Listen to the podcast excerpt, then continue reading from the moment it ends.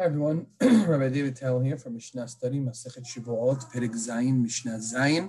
We're drawing Mishnah Perek Zayin to a close with the final two Mishnayot, which talk about more situations where Hachamim were mitaken, that a person can give an oath, administer an oath, and take the money.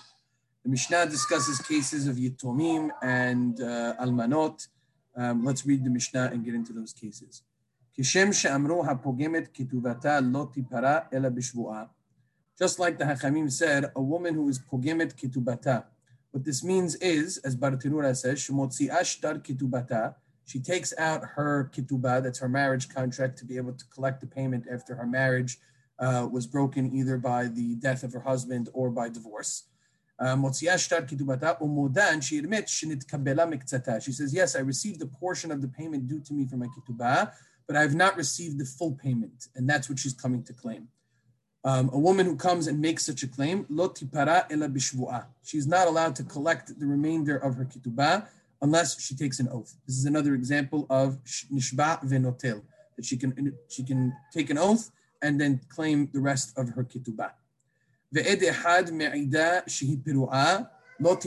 bishvu'ah. And if there should be one witness who claims that the entire ketubah was in fact paid out versus the claim of the woman who says that she has her ketubah in her hand and says she was not fully paid out, which the fact that she has her ketubah in her hand seems to be a proof that she was not fully paid out. Otherwise, the ketubah would have been ripped up or would have had a shovar, a receipt for it that it was fully paid out. Lo ela bishvu'ah. Once again, she cannot claim the rest of that payment unless she takes an oath. Whether she is coming and claiming uh, property which was mishu'bad, which was already um, subservient to a debtor, or from the property of yatomim, lo tipara ela bishvu'ah.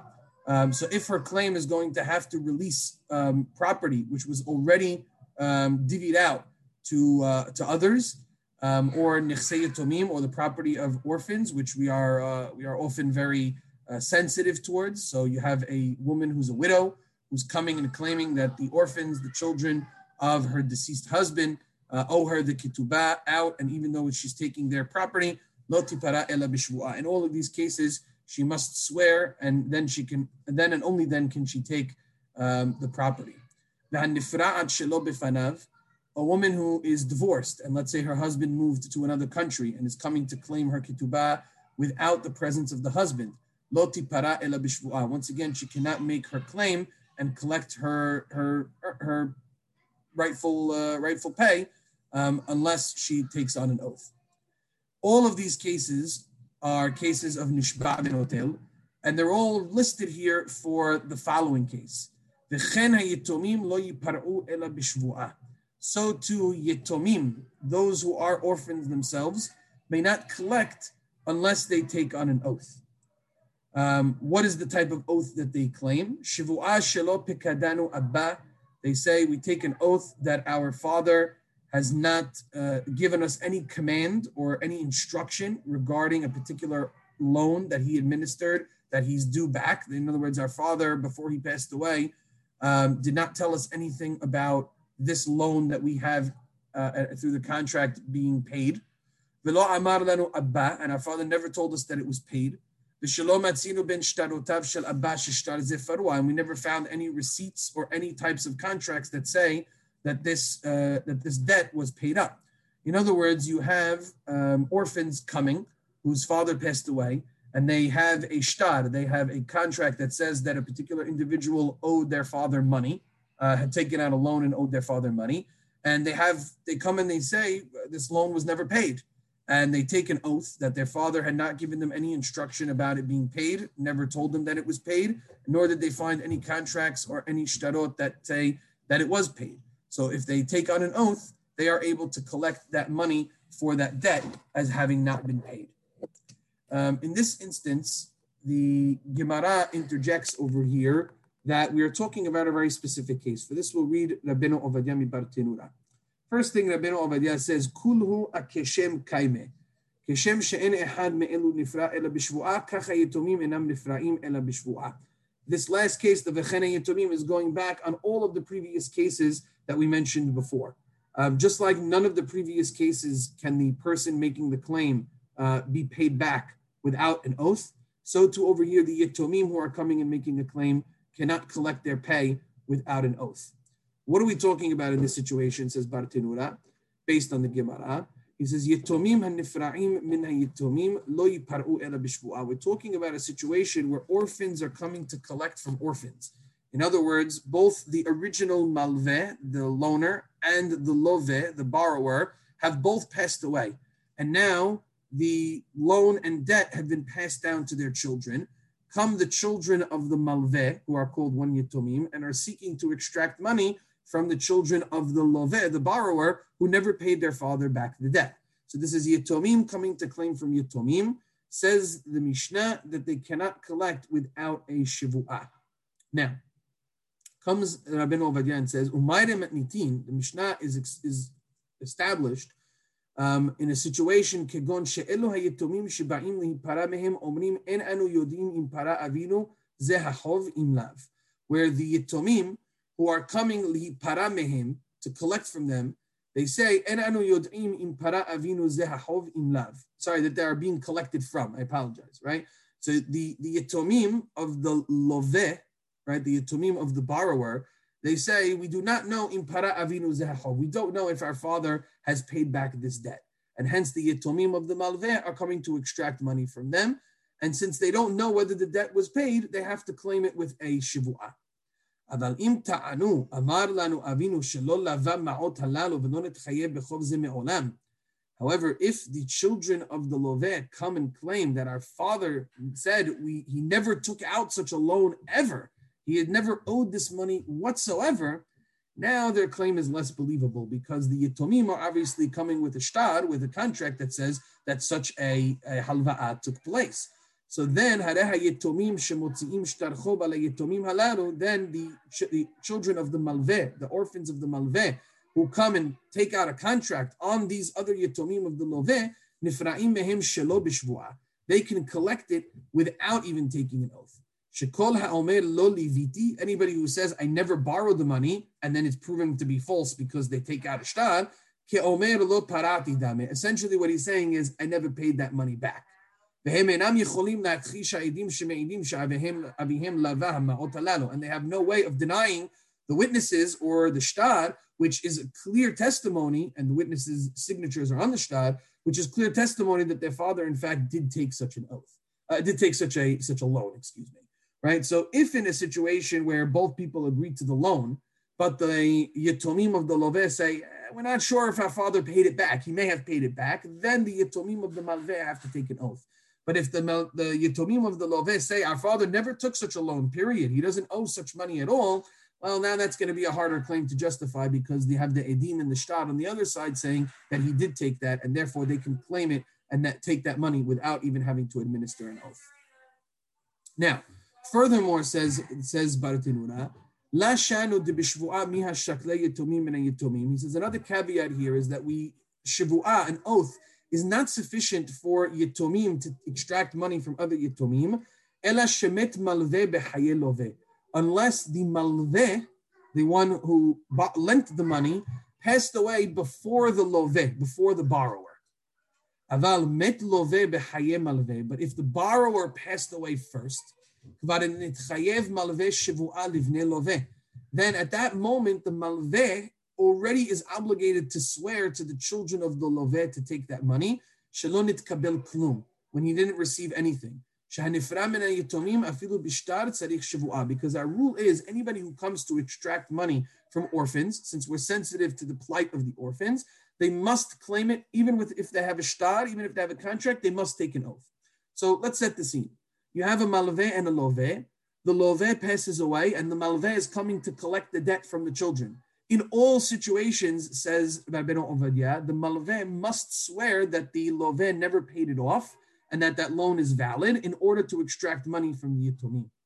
Hence, says the Bartenura, if such a situation happened, and then before the malveh took the oath to extract the money from the yitomim, he too passed away and then passed that down to his children, and now Yitomim want to extract from Yitomim. The Yitomim of the Malveh want to extract the money from the Yitomim of the Loveh. They can't do it. A shivu'ah is not sufficient in this situation. Why? En adam morish mamon shu chayav alav shivu'ah lebanav. A person does not bequeath money to his children when that money can only be extracted with him taking a shivu'ah. So because the loveh passed away first, the malveh could not take that money unless he swore to the yatomim. Now that he passed away before taking that swear and extracting the money, he cannot bequeath that right down to his children that the children can take an oath and take the money because it was his responsibility to take that oath. That's an important klal. En adam morish mamon. A person does not inherit or bequeath money to his children that he was obligated to get to, make a shivu'ah in order to be able to extract that money. The children uh, of the malveh are not able to take an oath which their father had already been obligated to take. So if the malveh passes away first, then the children have the ability to claim from the loveh, and even if the loveh passes away, they have the ability to claim it from the children of the loveh by taking an oath, because there was never an oath obligated on their father, the malveh. But if the loveh passed away first, at which point the malveh had a shivu'ah in order to take, in order to extract that money, once the malveh passes away, he does not pass down that right for his children the Yitomim of the Malveh to take an oath and extract that money. So therefore, our case in the Mishnah is very specific. The Loveh's children are making the claim that we're not sure if our father paid back. That's why an oath is required. But also the situation here is that the Malveh passed away first. If the Loveh passed away first, this situation is not applicable. Yet says Bartenura, hadin, even though this is the law, אם דיין אחד דן שישבעו היתומים שבועה שלא פקדנו אבנו אבא ויפרעו מממון היתומים האחרים בשבועה זו, if in fact the judge ruled that the children, the yitomim of the malveh, could take an oath about their father in such a situation and extract money from that, and they did extract money from that, masha asui asui, whatever is done is done. In other words, we recognize that there's a technicality over here that the Yatomim of the Malveh are not permitted to take a Shivu'ah because the Loveh passed away first. But if a Dayan carried it out anyway against the law and the money was extracted, we leave it alone. We do not reverse the transaction because logically speaking, it would make sense that the Yatomim of the Malveh could take an oath in order to extract money, which seems to be that was never paid back to their father. To close out the Mishnah, we see two other opinions here. Rabbi Yohanan ben Beroka Omer, Afidu nolad haben le'ahar mitat ha'av nishba. According to Tanakama, the only way the Yatomim of the Malveh were able to take an oath and claim that money is if they had no instruction from their father, no word from their father. The father seemed to be that, that the debt was never paid, and they don't find any receipts or any shtarot that indicate that the loan was paid out. Rabbi Yohanan ben Beroka is even more lenient. He says, even if a child was born after his father passed away, which means he received no verbal instruction from his father regarding this loan, and it's possible that the loan was paid out, the fact that he doesn't find any shtarot is already enough of a proof. He doesn't need any verbal confirmation from his father. The fact that a shtar is already not found to indicate that the loan was paid out is enough of proof that he, it wasn't paid out, and therefore hareze nishba v'notel. The child can take an oath and claim that money, even without any verbal confirmation from his father. Amar Rabban Shimon ben Gamliel, Rabban Shimon ben Gamliel adds to this. He says, "Im yesh edim, if there are witnesses, she'amar ha'av b'shat mitato, that the father said at the time of his death, shtar ze eno parua, that this uh, debt, this contract was not paid out, notel shelo b'shvu'ah he's able to claim even without a shivu'ah because the witnesses are sufficient to not even require a shivu'ah. So we see two leniencies by Rabbi Yohanan ben Beroka and Rabban Shimon ben Gamliel, situations where a shivu'ah could be administered according to them, or even a shivu'ah is not necessary because we have enough proof that this was not paid out, both of which disagree with Tanakama. Um, in this situation, says Rabbeinu Ovadia Bar Tenura, that v'chen halacha according to um, according to Tanakama, the halacha follows that um, if they don't find any shtar, then he, he can go. Excuse me, the halacha follows Rabbi Yohanan ben Beroka that if there was no shtar, even if there was no verbal confirmation, as it nishba, that's enough that it was considered uh, that it was considered uh, not parua. And as well, the halacha follows Rabban Shimon ben Gamliel that the halacha is like that the halacha is that if there were witnesses that it was not parua, that it can be claimed without a shavua. So we do accept Rabbi Yochanan ben Beroka, Rabban Shimon ben Gamliel on both of these situations, Uh, leniencies against Tanakama regarding the payout of this debt.